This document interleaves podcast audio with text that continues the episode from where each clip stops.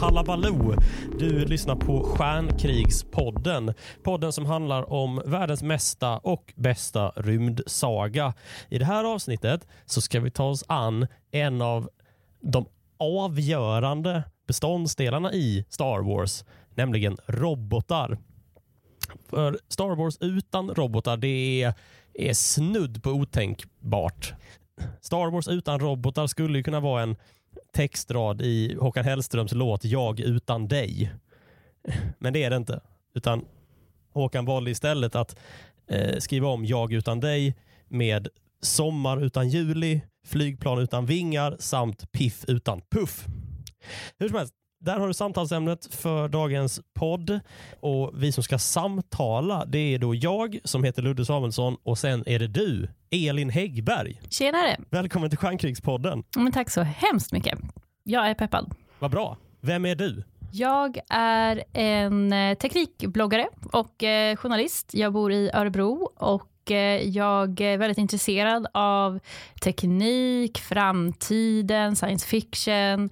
Eh, och eh, framför allt så driver jag en blogg som heter Teknifik. Och sen så finns jag på sociala medier också, eh, Youtube och har även en podcast som heter Teknikens under. Och jag är supertaggad på att få prata om robotar i Star Wars just för att Star Wars är en av mina absoluta favoritämnen i världen. Och en av mina favoritfilmserier serier. Så att, eh, jätte, jättekul att få komma och prata om det. Du har kommit rätt in i vedbon. Eh, ja. Om du vore ett vedträ, det kanske man inte säger till gäster. jag kommer passa som fisken i vasken. Nej, vatten. vatten. Fisken i vatten. Som piff med puff. Eh, men innan dess, innan vi går på själva temat här, så har jag utformat ett litet standardformulär Eh, för jag tror att det kanske är viktigt för poddens lyssnare att veta var du står Star Wars ideologiskt. Vilket är ditt första minne av Star Wars? När jag växte upp så hade min pappa eh, ursprungstrilogin på amerikansk VHS eh, som han hade köpt i USA när han eh, var där och bodde där. Och eh, den, de här videorna kollade vi på väldigt ofta och de hade ju ingen text då. Eh, så att jag förstod ju inte vad de sa. Jag började kolla på de här kanske när jag var fyra, fem år eller sådär. Eh, och tyckte det var jättespännande och pappa liksom berättade väl de stora dragen, liksom vad som hände och sådär. Men annars så tittade vi och så förstod vi inte vad de sa helt enkelt. Och jag minns så tydligt första gången jag bara förstod ord som yes och no hur, hur stort det var att liksom förstå någonting av vad de sa i, i filmerna. Så jag har liksom eh, verkligen växt upp med att liksom, eh, förstå mer och mer av dialogen och när man liksom började förstå de så här, C3POs tekniska skämt och såna grejer, då började man inse så att nu är jag så bra på engelska. Eh, så att, eh, det har varit en jättestor del av min uppväxt och jag eh, lekte väldigt mycket både Star Wars och Star Trek när jag var liten. Och älskade att ha så här, rymdskepp i, i sovrummet liksom, och leka att man flög ute på olika uppdrag. Och jag byggde även en egen robot i kartong som bodde i min garderob som jag sparkade runt på för att den skulle liksom kännas som att den rörde sig. så så, det är en otroligt stor del av, av min uppväxt och eh, mitt liv. Och Jag minns liksom inte första gången jag såg det, utan det har liksom alltid funnits där. Om du var en karaktär i Star Wars, vem hade du velat vara allra helst? Då skulle jag helst vilja vara Han Solo. Ja. Alltså antingen, för... gifta, antingen vill jag gifta mig med Han Solo, eller så vill jag vara honom. Det är ju alltid en, en svår avvägning det där. Just det antingen vill du gifta dig med Han Solo eller med prinsessan Leia. ja, precis. Nej, men alltså, Han Solo är en av mina favoritkaraktärer. Och Absolut. Han Solo är ju karaktären som spelas av Harrison Ford, som är den här äh, rymdsmugglarpiraten som är pilot. Exakt. Chewbaccas kompis. Jag får lägga in sådana parenteser och inflikningar ibland. För jag vill okay. inte att den här podden ska vara genomnördig. Liksom. Just det. Nu kanske inte Hans uh, Solo det är det, som man behöver förklara mest. Men, ja, men jag tycker det känns mm. inkluderande och trevligt. Ja, precis. Uh, men jag skulle vilja vara Hans Solo för att han är ju en äventyrare. Eh, och det verkar ju väldigt kul och han har en rolig inställning, eh, liksom, eller han har en skön inställning till eh, livet och eh, han eh, är modig och eh, lite dryg, men det kan man väl få vara. Och sen så har han ju också då världens bästa kompis Chewbacca som är som både en co-pilot och en hund i samma karaktär, vilket jag tycker eh, det är, något, det, alltså det är någonting så otroligt vackert i deras relation Um, som jag alltid har älskat väldigt mycket, just den här grejen att han så tvärsäkert förstår varenda litet så vet han precis bara Boba Fett, Boba Fett, where? Alltså han vet precis vad liksom just det litet growlet betyder. Det är ju någonting, jag, tycker bara det som filmfenomen är ju alltid väldigt roligt. Alltså att typ som I am Groot, alltså den grejen också i Guardians of the Galaxy, att så här, en karaktär som inte säger någonting begripligt men genom andras reaktioner och dialog så framgår det att personen eller karaktären säger massa saker. Groot, det är det där trädet Ja, det är ju ja. en, eh, ett, en trädvarelse som bara kan säga orden I am Groot. Det är lite som då... femman i Tillbaka till vin i Vintergatan ja. 5B eller 5A. Det var ja. lite någon sommarlovsmorgon där. Det var ju ganska Star Wars-inspirerat fast de hade... Jag, jag gillade den jättemycket. Ja. Det är en favorit. Och de hade så här färgglada overall. Det var lite Star Wars möter Robert Broberg. Ja, och men också lite Star Trek var det ju också.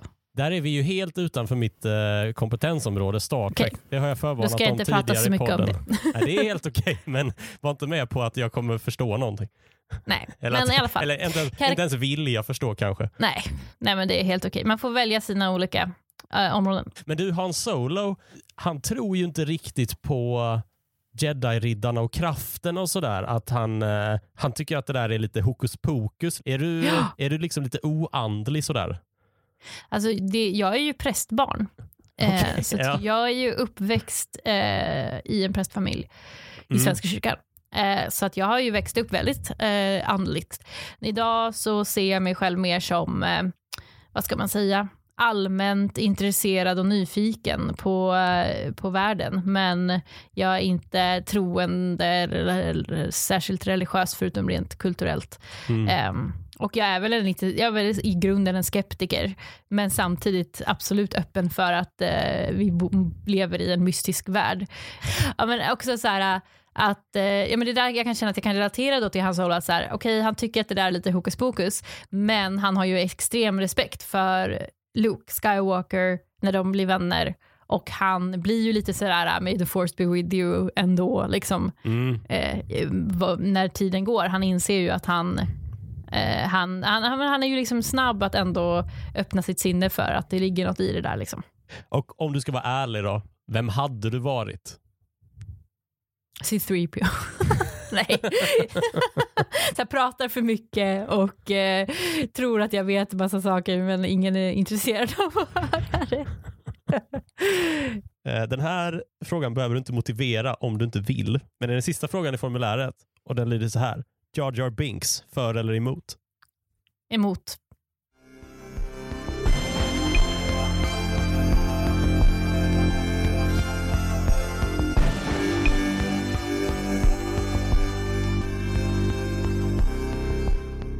Samtalsämnet i det här avsnittet är ju robotar och eller droider. Och eh, vi har gjort varsin lista på robotar eh, och droider. Eh, först ska vi säga varför det heter droid. För Jag har kollat upp det lite. Vad skiljer en droid från en robot? Och Då har jag googlat mig till att en droid det är en intelligent robot med jag-uppfattning. Alltså lite grovt förenklat så är droider det är de som vi eh, vanligtvis ser i Star Wars-filmer. Alltså eh, redan nämnda C3PO och eh, hans kompanjon R2D2 har liksom någon slags egen vilja, något eget medvetande på något sätt. Eh, och robotar då, det är väl ofta de vi ser i verkligheten i kontrast. Det är någon slags orange arm som placerar bildelar på Volvo. Eh, droid, alltså med O då, alltså ej att förväxla med druid som är någon ja, slags det. Eh, gubbe med skägg va? Som, eh... Ja, någon sorts gammal eh, magiker, mystiker i eh, gamla England va? Ja, jag tror att de lät uppföra Stonehenge, men jag vill hänvisa till att min källa på det här är Eddie Izzards standup show Dress to kill. Och Eh, min källa på det är den tecknade Inspector Gadget. ja, men det är, två, det är två oberoende källor, det får man ju ändå säga. Således är det ändå ganska starkt. Ja. Vi har gjort varsin lista på robotar och droi- droider som förekommer i Star Wars-världen och eh, som den gentleman jag vill kalla mig själv, teknikbloggarna först. Här tänker jag ju mig att vi är överens, men det är inte säkert. Men min topp ett favorit är ju självklart allas dröm bästa kompis R2D2. Wow. R2D2, eh, astromech, astromekaniker, droiden som eh, Ja, bäst beskrivs som en blå och vit soptunna med hjul. ja. Eh, men otroligt, liksom, eh, som kan göra så otroligt mycket olika saker. Eh, kan eh, vagga fram, gå på sina små fötter, rulla, kan även eh, flyga, eh, det sig i, i eh, pre- prequel-trilogin. Men eh, eh, det är i alla fall eh, min absoluta favorit eh, också för att R2D2 har en väldigt stor personlighet i filmerna, även fast eh, han bara uttrycker sig i blipp, blopp, blopp ljud. Eh, men det är väldigt gulliga blipp, blopp, blopp ljud och eh, han är otroligt trogen sin, eh, sin uppgift. Han är lite sassy, märker man, på C3POs eh, svar till R2D2. Eh, han är liksom inte rädd att gå sin egen väg och eh, framförallt så har han ju också, han är en riktig hacker. Eller Mm. eh, man kan väl säga så här, The Empire har världens sämsta cybersäkerhet för att eh, de har ju någon typ av sån här Star Wars USB-port kan man säga. Den Ja, här, just det. det. är som en, en rund port som man kan stoppa in i och snurra runt och då kan man liksom komma åt precis vad som helst. Eh, och de här finns överallt. Eh, och eh, R2D2 kan bara koppla in där och då få fram till exempel en karta över hela eh, dödsstjärnan. Eh, så det är lite oklart hur liksom eh, hur den där porten är tänkt, tycker jag. Nej, precis. Eller så är det att han har liksom världens bästa dyrk. Exakt, det är det man inte riktigt liksom, eh, vet. Monsternyckelknippa liksom. Ja, det, det, det framgår ju liksom aldrig att R2D2 skulle vara en speciell liksom, robot på det viset, att den har någon speciell, speciella Nej, förmågor eller precis. grejer, utan han är ju bara en vanlig, en vanlig sån mech-robot som åker med i, i en X-Wing och kan fixa lite grejer om något går sönder, han kan navigera.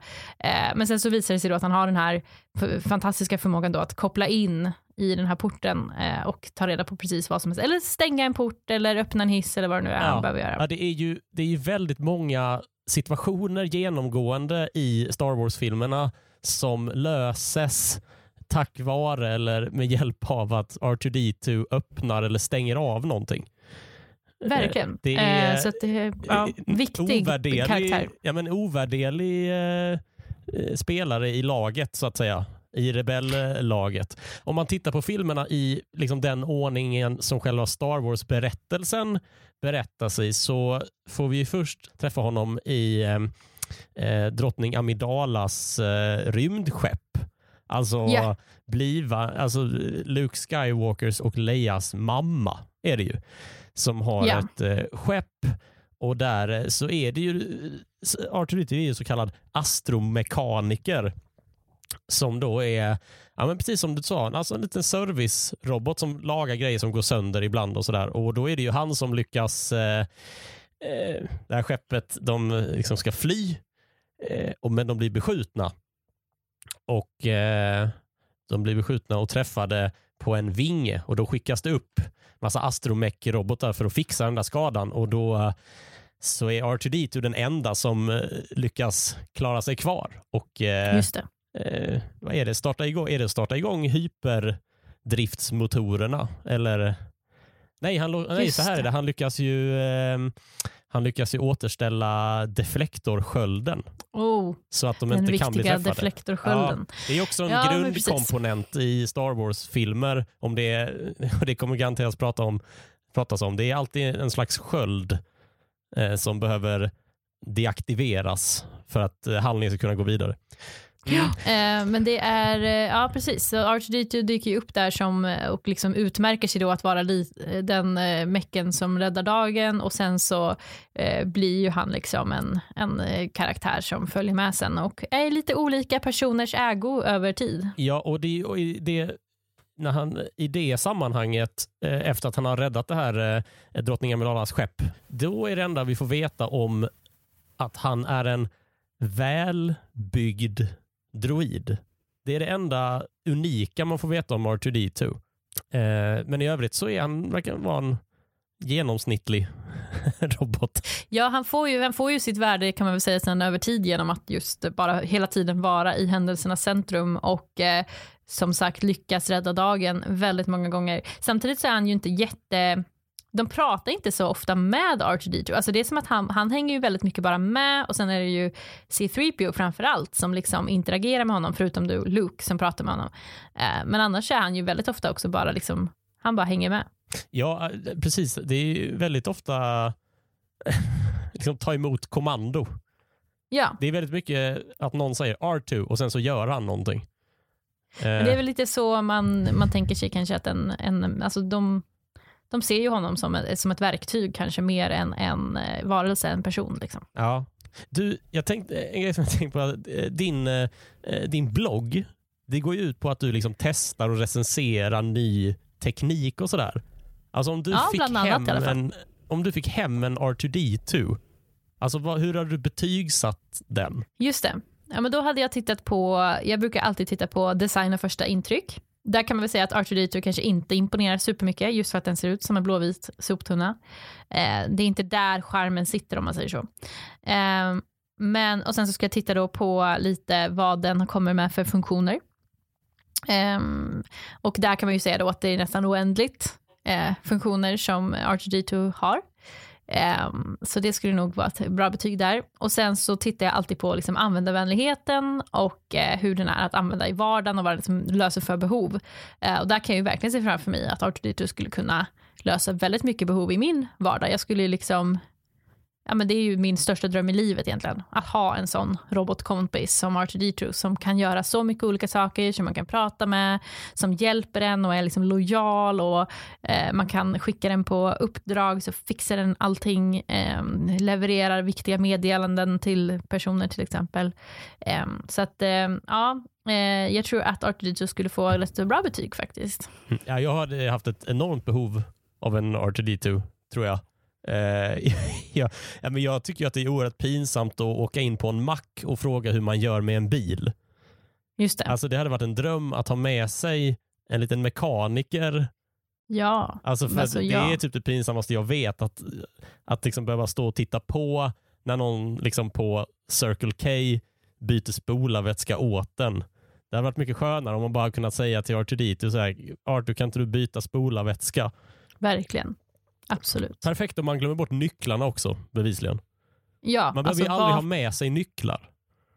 Nej, och eh, du, du behöver liksom, om du vill ha information om eh, till exempel ett stort eh, ondskefullt eh, byggnad som du är i till exempel, då är det bara att liksom koppla in R2 där i en USB-port vart som helst, Ja. så kommer han kunna ta reda på allting. Ja, det är väldigt bra om man ska planera också. Sådär. Att eh, man, man, om man köper en ny lägenhet till exempel eller eh, flyttar till en ny lägenhet så kan man koppla in R2 och så säger han liksom, ah, det ska vara stambyte om en månad. Då kan man välja att... Just det. att han, kan få, de får ju alltid liksom schem, han får ju scheman och så grejer. Så. Han får ju veta att Leia är schemalagd att avrättas till exempel. Ja. Och eh, Då lyckas de ju rädda henne innan, innan tiden är kommen. Ja, ja, men det är fantastiskt. Eh, R2D2 låg högst upp eh, på min lista också. Eh, jag har inte gjort någon favoritlista tror jag. Jag har nog bara skrivit Nej, okej. upp. Så jag har ju Stream of Consciousness kom R2D2 först. Det kanske är beviset right. på att han är favoriten. Ska jag Just det. ta nästa då? För att, Ja. Då har jag skrivit upp C3PO. Just det. det. Jag kan säga att C3PO ligger fyra på min lista. Ah, om man spännande. tänker, alltså, han är fjärde favorit. Okej, ja, och han ligger näst högst upp i, eh, i mitt medvetande. Eh, C3PO, han är en protokolldroid. Eh, och han är ju väldigt väl, han är också väldigt välbekant tror jag för de flesta lyssnare. Det är liksom en gyllene människoliknande eh, robot med brittisk dialekt. Lite Butler-aktig. Vad tänker du om C3PO? Eh, C3PO eh, har ju en viktig roll som comic relief i Star Wars-filmerna. Eh, han kan alltid säga en lite rolig replik, eh, har eh, liksom mycket åsikter kan man ju lugnt säga. till exempel så tycker inte C3PO så värst mycket om att resa i rymden, vilket är ett problem eftersom det är typ det han gör mest. Um, och han är ju också då liksom kompis med R2D2, så de två hänger ihop väldigt mycket och C3PO är ju den som förmedlar R2D2s fantastiska personlighet. Ja, och Sen är ju C3PO jobbig liksom. Ja, och om R2D2 liksom är den tar ju mycket egna initiativ så är C3PO den som gör liksom allt som står i hans makt, vilket i och för sig är ganska lite, för att hindra honom. Ja, verkligen. Och det kan man ju säga som om, om liksom R2D2 kan göra så mycket olika saker så kan C3PO bara prata. Det är det som han kan. Och liksom gå runt och kanske på sin höjd bära en dryck eller någonting. Eh, men han, han har liksom inga skills förutom då att han kan prata jätte, jätte, jätte, jättemånga olika språk och översätta. Ja, om R2 um, är, en, eh, är liksom en schweizisk armékniv så är ju C3PO en smörkniv.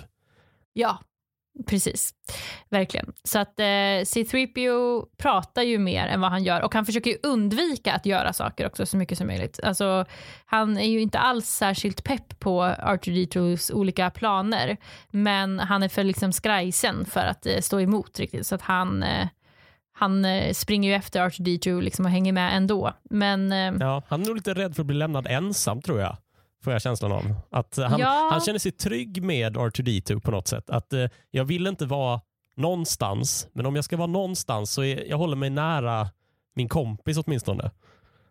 Ja, och, och sen är han ganska också inställsam. Han vill gärna bli omtyckt mm. eh, vart han än är. Eh, och, han, liksom, han, och det tror jag hör ihop med att han är just en pro protokoll-droid. Alltså att han, hans uppgift är ju liksom socialisering på något vis. Så här smooth over kanske olika sociala situationer eh, och liksom skapa någon sorts eh, förståelse mellan olika varelser.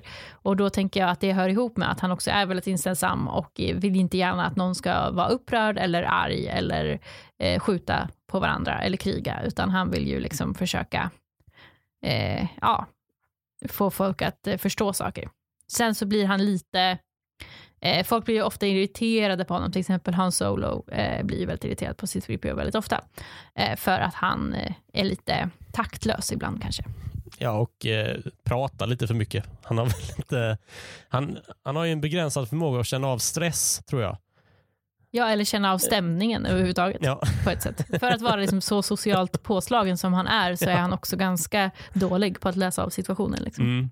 Och Det är väl det kanske som gör honom eh, till en så eh, härlig karaktär eller så stark karaktär på något sätt. Det, det är det som är det, det robotiska, om det ordet finns, med C3PO. Att det är det som gör honom till en robot, att han inte kan Eh, känna av den sociala situationen på något sätt. Utan så att vi, vi då, om han befinner sig i, i eh, Millennium Falcons cockpit med eh, Han, Leia och Chewbacca eh, och Han får ett infall och försöker liksom vänder hela skeppet om för att liksom eh, göra någon slags counter move på det jagande imperieskeppet så är C3PO den första att säga liksom, du vet att oddsen för att överleva det där, det kommer liksom inte gå. Eh, så det är någonstans, och, och, och, det är ju kanske inte det man vill höra. det är kanske är det man Nej. måste höra. Men eh, det är ju också ganska sannolikt att de faktiskt kommer klara det eftersom typ alla huvudpersoner sitter i den där cockpiten. Yeah. Så eh, det, det, är någonting väldigt, han, han gör väldigt mycket med, med berättelsen i det där att han, han vet hela tiden hur o, han för, C3PO är ju den karaktären som förklarar hur osannolikt allting som hjältarna tar sig för är. Precis, han sätter det i typ relation till någonting för att vi som tittare kan ju egentligen inte veta vad som är rätt och fel i en rymdvärld. Liksom. Eh, eller vad som är farligt, och vad som, eller vad som är vanligt eller vad som är ovanligt. Eh, och C3PO blir ju den som liksom reagerar på saker som sker på olika sätt för att liksom förmedla hur eh, exceptionellt eller farligt eller dumt eller eh, risktagande kanske olika saker är. Eh, och det är en sån där typ av karaktär som man kanske inte tänker på så mycket vad det spelar i en film, men det, det, han, han har en viktig roll där. Du, skulle du vilja ha en C3PO i din tillvaro? Eh, nej, och det är väl det som är grejen med C3PO, att han är inte så omtyckt. Alltså han är inte, eh, han är rolig liksom i filmen. Alltså som tittare så är han rolig, alltså han är, tillför ju mycket kom, eh, komiska grejer. Men han är ju inte likable riktigt på samma sätt som R2D2. R2D2 är ju liksom någon som man verkligen älskar liksom. Eh, Medan C3PO, eh, ja, nej, Eh, liksom, han är lite för irriterande, lite för, ja men som sagt, vad, vilken funktionalitet skulle han tillföra i min vardag? Mm. Ja, han är ju väldigt, han är väldigt svår i konkurrens med en mobiltelefon. Ja, ja men precis. Eh, på något sätt. Eh, han är lite lätt att ersätta med Google Translate och en miniräknare. Eh, jag tycker nog att det hade varit roligare att ha en C3PO. Alltså, nu när vi har mobiltelefoner så skulle jag nog inte vilja välja bort det, men om alternativet var att vi inte kände till mobiltelefoner, eh, men att alla hade liksom en egen protokoll och etikett-droid med sig, så eh, det hade varit något trevligt med det, kan jag tycka. Eh, Ja, nej men det, det, eh, det skulle ser bli... roligt ut i mina ögon. Ja, alla går runt med en så glansig, ja. Eh, liksom människolik, ganska långsam eh, robot ja. som stapplar efter oss i alla situationer. Ja. Vi hade inte kunnat gå lika fort på stan. Nej, just det. Och man hade ju fått väldigt naturlig så här, space till andra människor på bussen och sånt eftersom droiden måste mm. sitta bredvid en. Mm. Precis. Eh, har vi något mer vi vill säga om C3PO jag tror inte det. Då uh, tycker jag att uh, vi går vidare till nästa droid på din lista. Ja, min andra uh, plats går till den roboten som ju är som den nya R2D2 kan man ju säga i den senare trilogin, nämligen BB-8. Ja, som först dyker upp i The Force Awakens, episod 7, den första av uppföljarna.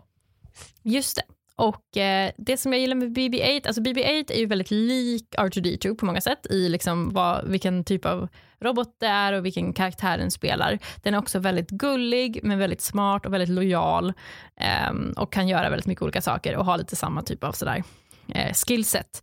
Men eh, det som jag tycker är skillnaden med BB-8 är ju just att eh, BB-8 är ju lite mer som ett husdjur kan man väl säga än R2D2, typ. det vill säga att eh, karaktärerna uttrycker liksom att de verkligen gillar BB-8, att de har mer dialog direkt med roboten och eh, eh, liksom eh, uttrycker väldigt eh, stark eh, kärlek till den här lilla roboten. Vilket gör att man som tittare också älskar den ännu mer, tycker jag. Och den har också otroligt gulliga ljud som den gör. Och eh, den är liksom en väldigt, väldigt eh, härlig eh, karaktär som man bryr sig väldigt mycket om. Ja, rent, eh, jag tycker att det där husdjurs eh, eh när husdjursassociationerna som till BB-8, eh, jag undrar om det kommer sig av det liksom rent visuella. Jag har två liksom starka indikationer på det.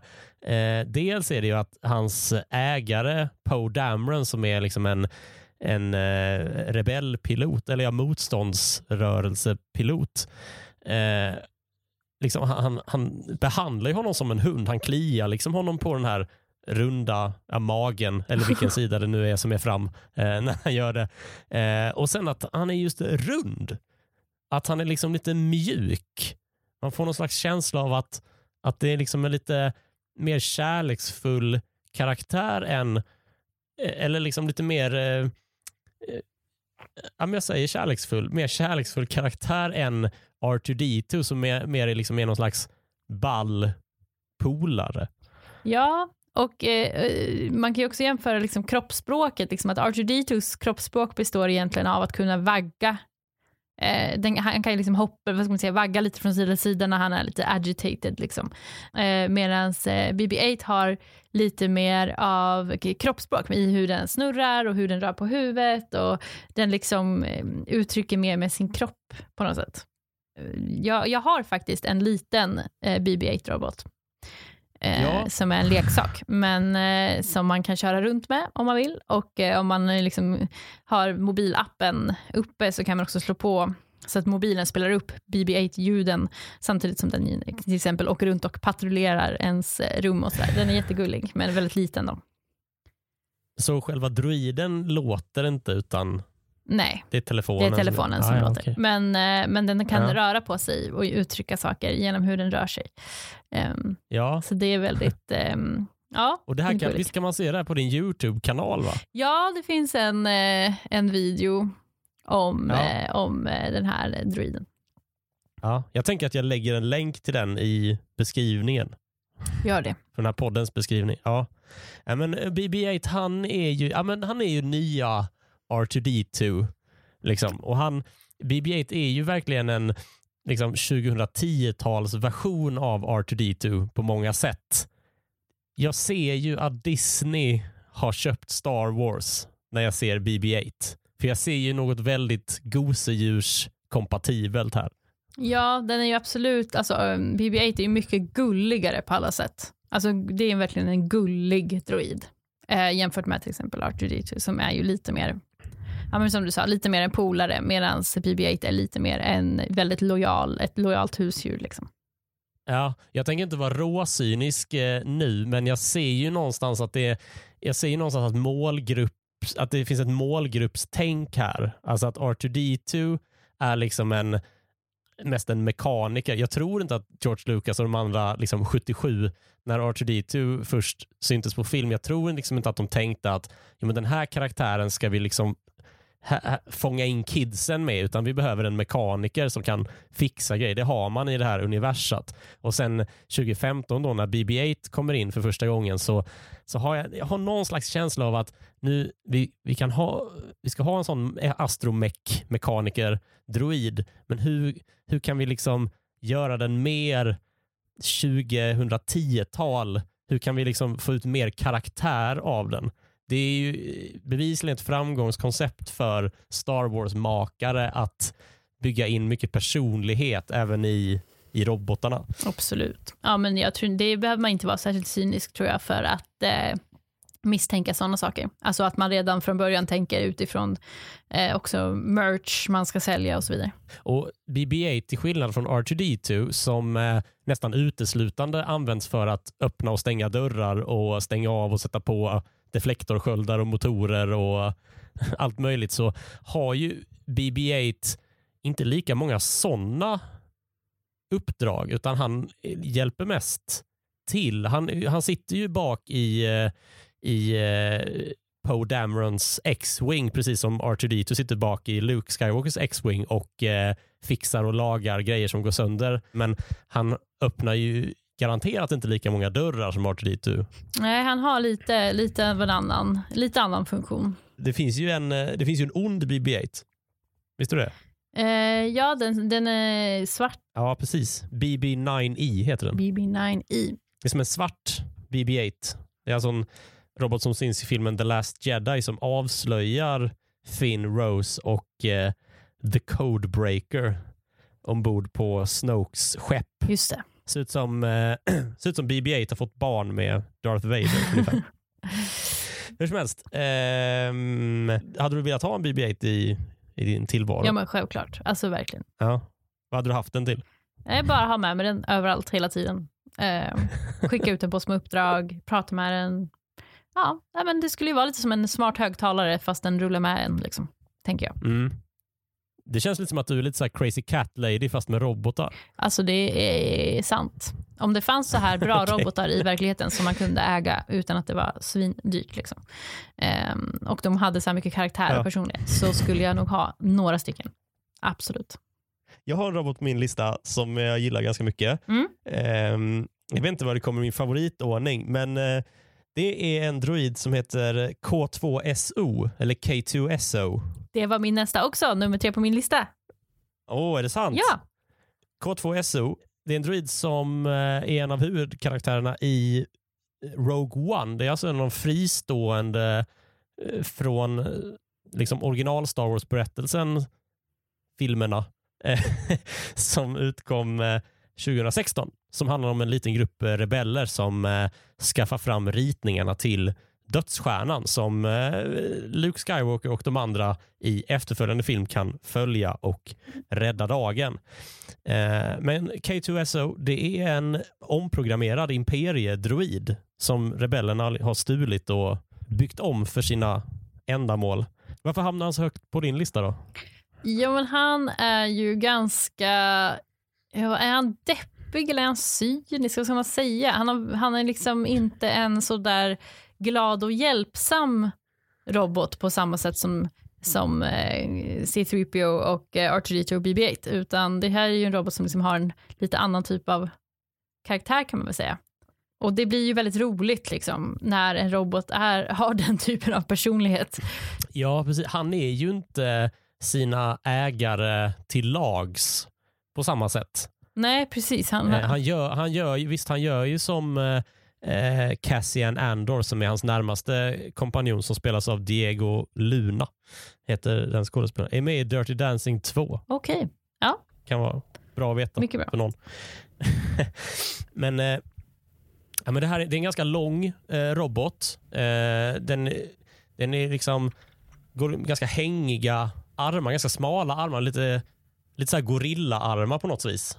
L- lite lufsig. Mm. Eh, och väldigt lång också. Alltså lite skräckinjagande på ett sätt. Han är lite som en...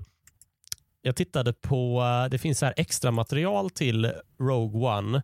Eh, om man har Disney Plus kan man faktiskt se det. Det är små kortdokumentärer om eh, eh, bakom material till Rogue One. Mm. Eh, det finns ett avsnitt som handlar om K2SO. Eh, där beskrivs han lite som en eh, svart C3PO. Eh, alltså lite som en motsats till den här artiga C3PO som, eh, som inte är så inställsam utan som, som gör som den vill. Just det. Eh, jag, jag gillar K2SO väldigt mycket som karaktär för jag tycker det är så fiffigt av eh, filmmakarna att bygga en robotkaraktär som är lite svajig och lite opolitlig eh, med bakgrunden då att den är omprogrammerad. Ja, Eh, jag tycker det är lite kul att det är det som händer med en robot om man liksom tjuvkopplar den lite. Att den eh, liksom får en annan personlighet. Alltså det är inte bara det att den kan att den har eh, att den har buggar, alltså tekniska buggar som gör att den liksom eh, så här lyfter benet bakåt eller någonting istället för framåt, utan att det är så här i personligheten så, så blir den liksom ja, men det blir den mekaniska motsvarigheten till att till en mänsklig karaktär som slits mellan olika känslor om de ska välja den onda eller goda sidan eller så här, utan det är, det är, någon, så här, det är någon krets liksom, Mm. som gör att de väljer att fatta vissa oförutsägbara beslut verkligen. Ja, men det är bra, bra analys. Och eh, ja, det är ju verkligen eh, alltså, intressant utifrån det att vi pratade om det här att droiderna då är ju att droider har en liksom, personlighet, de har en egen vilja, alltså, något sorts medvetande. Eh, och att eh, om man då programmerar om dem så har de fortfarande det, men då som sagt får de en lite annan personlighet. Och eh, i det här fallet då en som inte är så glad och medgörlig men som ändå står på de goda sida. Liksom. Mm. Jag ska också eh, tycker det är himla roligt att K2SO får eh, den eh, i alla Star Wars-filmer återkommande repliken I have a bad feeling about this. Just det. Eh, men får inte säga klart den. eh, och Det är lite snyggt för att det är en replik som förekommer i alla Star Wars-filmer i originalberättelsen men inte i spin-off-filmerna och att den nästan får vara med här. Eh, och eh, Jag tycker det är väldigt kul att det är just en robot som får säga det. Ja, verkligen. Det blir också en kul, en, det blir ju som en väldigt kul blinkning till alla Star Wars-fan. Liksom. Ja, men samtidigt så är den, den repliken I have a bad feeling about this, jag tycker den sitter allra bäst i K2SO. För det känns väldigt roligt att en robot har en känsla. Ja, Alltså om C3PO hade varit i exakt samma situation så hade han väl liksom räknat ut oddsen för att lyckas med att ta sig ur situationen. precis. Han skulle nog inte uttrycka sig som så här, jag har en dålig känsla, utan han skulle säga att det här är en dålig idé. Det här kommer att gå sluta illa. Medan eh, um, K2SO då verkligen uttrycker det, att så här, jag, har en då, jag har en dålig känsla kring det här. Jag skulle vilja ha en K2SO. Det känns så gött att ha någon som kan gå i god för en. Då skulle jag vilja, man vill ju vara K2SOs närmsta kompis. Ja, verkligen. Man vill ju inte vara vagt bekant med K2SO. Då känns det som att han hatar en. Verkligen. Men om man är den som, som K2SO okejar, Den enda det känns liksom, som att man går, som han det okejar. känns som världens bästa livvakt, alltså rent socialt. Ja, men det är ju också en sån där viktig grej just det där att så här, eh, det blir så starkt liksom, på samma sätt som, som det här med som vi pratade om innan med liksom, att Han Solo alltid förstår precis vad Chewbacca säger. Eh, så, så blir det också, eh, det finns ju något väldigt mysigt i en, i en karaktär som typ hatar alla men, men älskar en person. Det blir ju det, det blir också väldigt starkt. Eh, var, är vi på, eh, var är vi på din lista? Eh, den här eh, eh roboten vet jag inte egentligen, eller droid, droiden eh, finns i Star Wars-universet men i den nya tv-serien Mandalorian. Och det är IG-11 eh, som är en Bounty Hunter eh, droid. Ehm, och eh, den dyker upp eh, när The Mandalorian, eh, för de som inte vet, är alltså en en helt fristående Star Wars-historia som är en tv-serie på Disney Plus som handlar om en, eh, eh, en Bounty Hunter, alltså en eh, prisjägare eh, som tillhör den mystiska sekten Mandalorian eh, och eh, som är ute på uppdrag och eh, helt enkelt, vad ska man säga, ramlar över ett jobb som förändrar allt om man ska inte avslöja för mycket. Men då i alla fall när den är på, ett, på det här jobbet eh, och ska hämta, hitta då sitt pris eh, som, den, som, som han jagar så dyker den här eh, IG-11 upp och då ska man också säga då att Mandalorian, den här huvudkaraktären, hatar droider. Det etableras väldigt snabbt att han gillar inte droider. Eh, men då dyker den här roboten upp och då eh, har de inget val utan de måste samarbeta för att klara sig. Och då får han ändå lite respekt för den här droiden som då helt enkelt är en eh, riktig krigs, krigsdroid men som också har en ganska rolig karaktär. Eh, IG-11 är också med eh, näst på min lista. Eh, jag tycker, jag tycker jättemycket om den. Och det är lite av samma anledningar som K2SO. Ja, de är ganska lika. Eh, men, i- och det ska vi också skjuta in att det finns en, en annan prisjägardroid som heter IG-88 ja, eh, som syns som bara är liksom en statist. har en statistroll i Rymdimperiet slår tillbaka från 1981 just det. eh, som är en av prisjägarna som anlitas för att hitta Han Solo. Eh, det blir då Boba Fett som lyckas eh, knipa bytet eh, så att säga. Vad vad IG-88 tar vägen, det vet vi inte. Eh, vet vi om IG-88 och IG-11 är liksom släkt? De är ju bevisligen Ja, de är från byggda samma... på samma sätt. De måste ju vara från samma serie, liksom, eller från samma, samma tillverkare fast olika serier, tänker jag. Men det där är ju det som är så kul med Mandalorian, för att i den serien så lyfter de ju upp eh, flera robotar, eh, eller droider, som har dykt upp i serien i originalfilmerna, som, men som inte har fått liksom, någon större roll eller som, inte har, som bara har dykt upp någonstans här och där. Och sen så dyker de liksom upp igen och gör saker i den här serien och man får liksom lite annan kontext till deras eh, vad de gör och sådär. Och eh, det tycker jag är väldigt eh, kul. Eh, gillar man Star Wars så är det ju väldigt kul att se så här, åh den där roboten som är med i den lilla scenen och så dyker den upp liksom. Och även olika karaktärer som, eh, som har dykt upp genom filmerna som plötsligt eh, broderas ut och man får se deras hemplaneter eller deras, eh, ja, lite mer om dem och vilka de är och sådär. Ja, precis. Jag tror att eh, jag som Star Wars-fan inte skiljer mig nämnvärt från varken dig eller andra fans eh, när jag säger att det som är roligast med Star Wars är ju inte berättelserna utan det är ju bara den världen. Att få vara i den världen lite och utforska olika hörn och, detaljer i galaxen som oftast bara skymtar förbi. Liksom. Ja, verkligen. Men IG-11 är en väldigt statisk robot. Den har ett väldigt roligt eller väldigt roligt rörelsemönster. Det är nästan lite så stop motion animation. Eh, vill jag hävda att det faktiskt är så de har gjort. Mhm. Ja, det, Eh, det, eller att, att det är animerat men eh, att det liksom är medvetet gjort ryckigt. Mm. Den är inte särskilt smooth kan man inte påstå. Men den är, väl, den är liksom väldigt brutal och rå i, sitt, i, sitt, i sin framfart. Det som är väldigt kul tycker jag också med IG-11 är ju att eh, den liksom hänvisar ju till alltså, sin tillverkare på ett sätt som ju inte någon annan droid, vad jag kan minnas, gör förutom C-3PO som pratar om att det är Anakin Skywalker som har byggt honom. Men att eh, IG-11 säger ju att eh, ja, men enligt liksom villkoren, eller vad man ska säga, eh, från min tillverkare så får jag inte bli tillfångatagen. Eh, och då säger ja, så att han hotar med, eller vad man ska säga, sätter igång en sån själv, eh, self-destruct sekvens hela tiden, som är som en lite kul scen sådär. Men eh, eh, det tycker jag också är lite roligt, att man liksom får en sorts, helt plötsligt så uppstår det liksom en bild av någon typ av droid tillverkarföretag som existerar i den här världen som man aldrig riktigt pratar om eh, på det sättet, förutom kanske de som tillverkar de här battle droidsen i första trilogin. Eh, då, där får man ju se fabriken. Liksom. Men annars så är det ju intressant att tänka på så här, vilka det är som tillverkar de här robotarna. Ja, och eh, det där är också roligt. Eh, och det är någonting som, som vi får se mer av i, eh, i de här nyare Star Wars-titlarna som har kommit, The Mandalorian och eh, inte minst The Rise of Skywalker, den sista delen i, i liksom Skywalker-sagan som den kallas. Eh, originalberättelsen, eh, lite vagt uttryckt.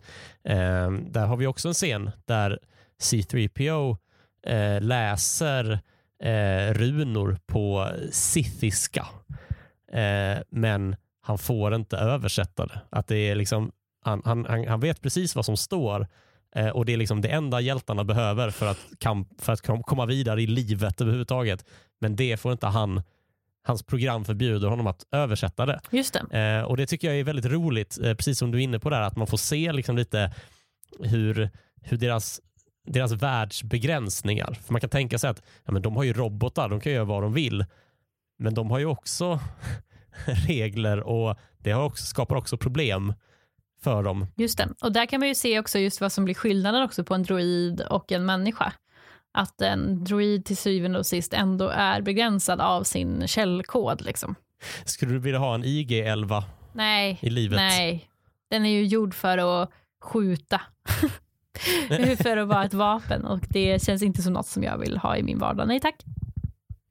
Nej, den känns lite opålitlig också. Det känns lite stökigt att ha. Det känns som att den skulle välta ner. Det känns lite som att ha en eh, ko i en kastrullbutik.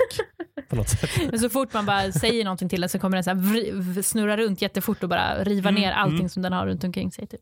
Ja, men det är ju som en mekan, alltså som en eh, robotversion av du vet, så här, en, en kille som går med en planka på axeln och vänder sig om. Ja. Lite den känslan är det över IG-11. Japp, den, och att den liksom bryr sig ju inte om vad, alltså den har ju, dens mål är ju liksom så mycket, den är, det är ju typ så här, jag ska fånga in eller döda den där saken eller den personen. Ja, så den bryr sig inte om ifall den slår ner allt som står runt omkring den på väg dit. Liksom. Men du Elin, vi har vi har pratat eh, om ett gäng eh, populära och eh, välbekanta eh, droider från Star Wars. Eh, det finns ju ofantligt många fler, eh, ska vi säga. Ja. några som kanske är värda att nämnas innan vi liksom rundar av helt är väl L337 som är en robot som tillhör Lando Calrissian. Det är alltså Han Solos kompis och den första ägaren av det klassiska skeppet Millennium Falcon. Eh, det är en robot med en egen revolution kan man säga. Det är en ganska rolig karaktär som förekommer i Solo, A Star Wars Story som kom 2018. Och eh, eh, Det är en robot som, som har liksom en egen eh, liksom liten eh, eh som försöker befria andra robotar från slavägande förhållanden. Ja, det, det är absolut en eh, intressant karaktär. Jag har liksom inte så lika mycket relation till den eftersom alltså, hans solofilmerna är inte mina absoluta favoriter. Eh, alltså Young Han Solo. Eh, så jag, jag, den är inte på min favoritlista, men, eh, men absolut värdet omnämnande. Och sen så kan vi ju nämna eh, eh, Chopper som förekommer i den animerade serien Rebels som är liksom deras R2D2 det är ungefär samma. Det är typ deras sorts rit. kan man säga. Eh, men sen finns det ju de här, eh, vi har den, eh, den som kallas för Gonk Droid. Som, eh, det är liksom en, en låda med två fötter. Ja, den är jättegullig. Det, där ser det verkligen ut som att det är så här, eh, vi behöver en robot här, vad, vad har vi, vad har vi att jobba med? Vi har den där soptunnan där borta Ska vi ta den och bara spraya den och så stoppar vi in en person i den och så sätter vi någon sorts lådor på fötterna och så kallar vi det en robot. Så ser den ju ut. Vad ska vi ha den till? Det kan vi hitta på efterhand. Den kan bara vara där. Yeah. Den är ju, det, är, det, är det är som ett, eh, en, en power generator har jag läst mig till. Så det är som ett vandrande batteri.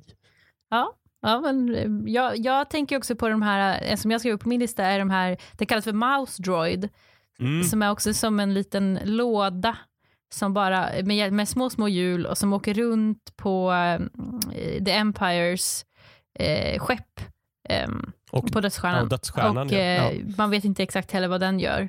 Men den, den, eh, det den gör är i alla fall att den blir, den blir förskräckt och eh, åker iväg. Eh, den verkar lite lättskrämd. Ja, och sen har vi ju de som vi har nämnt. Vi har eh, Handelsfederationens stridsdroider som eh, är ju liksom eh, prequel-filmernas stormtroopers. Liksom de ondas eh, soldater. Eh, och eh, här får vi väl eh, kan vi väl med säkerhet ändå säga att det där är ju karaktärer som på grund av barnfilm kan man säga att de goda framstår inte som lika brutala om de eh, istället för att döda människor så har de ju sönder robotar. Liksom. Även rymdskeppen är ju, är ju stridsdroider i, eh, eh, i prequel-filmerna. Och det är väl, får man väl förutsätta då för att den då nioårige Anakin Skywalker inte ska framstå som eh, ett monster när han skjuter ner dem och säger yeah! Nej, precis. Det är ju en bra anpassning om man vill. Eh, men det är ju samtidigt lite, lite hemskt om man tänker, alltså det, det är ju en filosofisk diskussion såklart, men att om vi har pratat om att droider ändå har ett, ett eh, självmedvetande så är det ju fortfarande ganska ondskefullt att eh, döda dem, kan man ju tycka. Men, eh, men de är ju kända för att vara, alltså man tänker att eh, det finns ju verkligen en, en grej kring stormtroopers, liksom att de är så otroligt lätta att skjuta. Eh, men de är själva jättedåliga på att skjuta. Alltså de missar väldigt mycket. Och eh, battle droidsen är liksom ännu värre. De är, det liksom krävs nästan ingenting för att dö. Alltså man kan knuffa på dem i princip så faller de ihop i en liten hög och de skjuter och skjuter och skjuter och skjuter och lyckas väl inte superbra. Men det är som, det är som att de är de är liksom eh, Happy Meal-versionen av en stormtrooper. Alltså de är så, det verkar som att de är så billiga, liksom att man kan bara ha jättemånga av dem, men de är liksom skitkvalitet. Det är ju den känslan man får. Eh, styrkan är bara att man har många, liksom, för att de måste vara så otroligt billiga. Har du några fler droider på din lista som eh, liksom ska nämnas åtminstone? Ja, men jag tycker de här eh, pit droidsen, eh, de är med i eh, ja, ja. episod 1 också. Ehm, eh, de är som också små mekaniker, små hjälpredor eh, som är ganska roliga och eh, lite gulliga.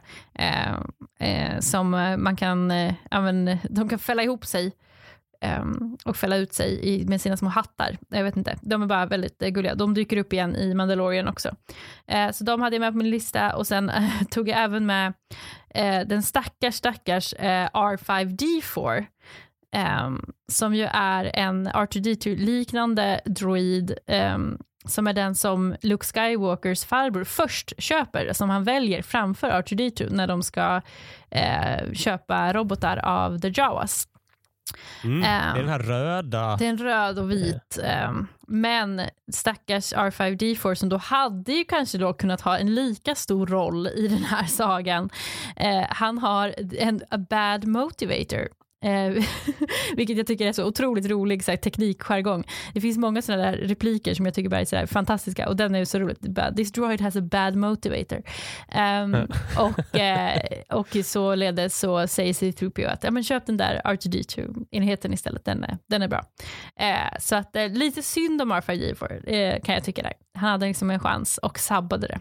Tror vi att motivator, tro, alltså, tror vi att det är någon slags eh, något karaktärsbygge, att en motivator är liksom en, eh, en teknisk attiralj som eh, gör droiden motiverad. Ja, men det är så det låter i alla fall. Jag tycker det, Ja, det visst- låter visst ju väldigt det. kul. Och man känner också att man kan relatera väldigt starkt till det. Att liksom så här, man vaknar imorgon och bara, no today I have a really bad motivator. Ja. Man skulle behöva få den utbytt. Liksom. Ehm, Det kanske är ett meme som kommer. som säkert Eller kanske hade, redan finns. hade, ja, hade sociala medier funnits 77 Just när det. filmen kom så hade det varit så hade det varit måndagsskämtet på Instagram, tror du inte det? Verkligen. Ehm, och sen så vill jag bara nämna, och det här är liksom en bubblare, för att det är inte en, eh, det är inte en droid egentligen, utan det är en cyborg. Ehm, jag har alltid gillat eh, Grievous eh, från ja, ja. General prequel-trilogin. Grievous ja. General Grievous som är en, eh, men som då har liksom några eh, liksom, vad ska man säga, organ. Så att det, är inte en, eh, det är inte en druid utan en cyborg. Men det roliga med Grievous är ju att det är som en robot som hostar, vilket jag tycker är en så fantastisk grej också. Liksom att, eh, varför skulle en robot ha en sån fruktansvärd hosta? Det är bara väldigt, eh, ja, det är en sån där kul grej i Star Wars som jag eh, alltid har uppskattat väldigt mycket. Vi har ju pratat ganska mycket om eh, om vi själva skulle vilja ha Star Wars-robotar i tillvaron. Och Då börjar jag tänka tvärtom. Alltså Finns det någon, någon robot med någon funktion som du saknar i Star Wars? Eh, för jag tyckte, eh, eller jag började tänka på det för att överlag eh, så tycker jag det är intressant att se vad George Lucas och de andra tänkte 77 då. Att liksom, okay, vi har människor med mer utvecklad teknik än vad vi har. Vad kommer de ha då? Liksom, om människor hade haft robotar, vilka användningsområden hade de täckt då? Och då kom de fram till att ah, vi behöver en, en mekaniker i, ja, då har vi R2D2, vi behöver en, någon slags översättare, diplomat, eh, droid och då blir det C3PO och sen så, så har vi en, eh, en droid för att lönnmörda folk och sådär. Det var ju intressant att det var, tydligen så var mobiltelefoner liksom ingen grej som de kom på. Nej, det där är ju alltid väldigt kul när man pratar om hur science fiction Eh, alltså det, just det här, eh, man brukar prata om att dels att science fiction spelar en roll i att faktiskt påverka vilken typ av teknik vi utvecklar. Alltså det sätter en, en förväntan och en, ja, men typ som det här med att eh, flygande bilar har ju alltid varit väldigt stort i science fiction. Eh, och det, det, gör att många, många liksom tänker sig att det är någonting vi ska ha i verkligheten, men i verkligheten så är det väldigt eh, dyrt och onödigt och konstigt och svårt att göra en flygande bil. Det finns liksom ingen anledning varför vi skulle göra just en flygande bil. Ehm, men, eh, och eh, liksom, så ibland så inspirerar science fiction den riktiga teknikutvecklingen och ibland så skapar den förväntningar som är helt orealistiska eller onödiga i verkligheten. Ehm, och ibland så inspirerar ju den verkliga teknikutvecklingen också science fiction. Så det är som ett så här, det går åt två håll. Det är väldigt spännande. Um, men det som jag funderar på, som jag kan tycka, eh, om man ska vara, alltså, som jag tycker är lite intressant, är ju att de flesta droiderna i Star Wars har någon sorts, eh, eh ändå liksom, vad ska man säga, maskulin könsidentitet man får känslan av att det är en, en, en han helt enkelt. Eh, eller att mm. de använder pronomenet han om robotarna. Eh, eh, och det är ju intressant. Eh, det, det, finns eh, några, det gick upp några eh, Android, eller jag kommer på Android i alla fall, som har en, en feminin röst. och det är ju ja. den här silvriga C3PO-liknande eh, som ja, dyker TC14, ja. TC14 i början av Phantom Menace. Yes. Den har en, en kvinnlig röst. För i verkligheten, om man tänker i... Eh, och den gör, har ju ett väldigt kvinnligt kodad uppgift också. Eh, den droiden serverar ju i princip kaffe till Obi-Wan Kenobi och Qui-Gon Jinn. Exakt, så det, det, är lite, eh. lite typiskt kanske. Men, men annars är det ju, eh, de flesta robotarna, eller droiderna, har, en, har liksom någon sorts maskulin sen kan man såklart ifrågasätta om till exempel Arthur Dito verkligen har ett eh, kön. Liksom. Eh, är det en, en icke-binär varelse? Men, ehm, eh, men i verkligheten, om man tittar på till exempel, eh, vi har ju inte så välutvecklade robotar i vår vardag, men däremot så har vi ju de här AI-assistenterna, röstassistenterna, och de har ju nästan alla eh, kvinnliga röster. Ja, just det. Det är Siri och Alexa. Och även Google Homes kan man välja själv, men den standardrösten är också en kvinnoröst. Liksom. Eh, och, det är ju in, och, där finns det också mycket diskussioner kring det, just där att eh, den här servicerollen då, att, den, att, man, eh, det blir, att det, man väljer den kvinnliga rösten, att den verkar snäll och, och liksom icke farlig eller vad man ska säga. Eh, men, eh, men det är intressant liksom, tycker jag att fundera på varför, varför så många av de här druiderna är manligt kodade i Star Wars. Eh, ja, och, ja, precis. Och det är ju de druiderna som har liksom kvinnligt kodade egenskaper har så otroligt kvinnliga kodade egenskaper. Jag tänker inte bara på TC14, jag tänker också på den här barnmorske droiden som förlöser. Just det, eh, drottning Amidala. Ja, men precis. Eh, där det liksom är som liksom plockar ut de här bebisarna ur, ur Padme samtidigt som det är då en, eh, en, eh, en droid med en manlig röst som är liksom läkaren som förklarar att eh, hon är döende. Ja, men det där är alltid intressant i science fiction kan man säga. att eh, så här, Man kan föreställa sig nästan vad som helst förutom en värld utan ett patriarkat. Det är liksom oftast helt omöjligt att föreställa sig i framtiden. Eh, och Det kan man ju se ja. tycker jag också genom till exempel att eh, Jabba the Hutt eh, har de här eh, kvinnliga eh, liksom, eh, slavarna som ska ha bikini. Leia blir ju en av dem. Eh, eh, som ska ha bikini och dansa för honom fast han, han är liksom en äcklig eh, snigelblob. Liksom. Eh, och ändå så, kan han, ändå så liksom lyckas han reproducera någon sorts eh, liksom, eh, ja, den sexistiska normen som vi har i, på jorden. Eh, det är också intressant varför, han, varför liksom det går igen. Ska vi låta det vara slutordet? Det tycker jag. För vi har alltså pratat om robotar, om Så att vi har inte glömt det. um, Elin Häggberg, stort tack för att du ville vara med. Tack så hemskt mycket för att jag fick vara med. Jättekul. Om man är intresserad av vad du håller på med så uh, har ju du en hemsida som heter teknifik.se. Det finns också som Instagramkonto bland annat. Jag kan ju säga det här, nej, nu. Det var ju där jag lärde mig första gången hur man lägger till text på en bild i Photoshop. Åh, det var inte så dumt att kunna. Utan dig så hade jag aldrig klarat av att skapa bilden på mitt Instagramkonto som saluför det här avsnittet. Oj, vilken, vilken grej. Vad kul. Vilken cirkelslutning va? Oh, fantastiskt. Vad glad jag blir. Eh, ja, och du som har lyssnat, du har lyssnat på Stjärnkrigspodden. Eh, jag som driver och producerar schabraket heter Ludde Samuelsson. Och vill man mig någonting, då finns jag på sociala medier under aliaset Ludde Samuelsson. Tack för den här gången. Vi hörs nästa.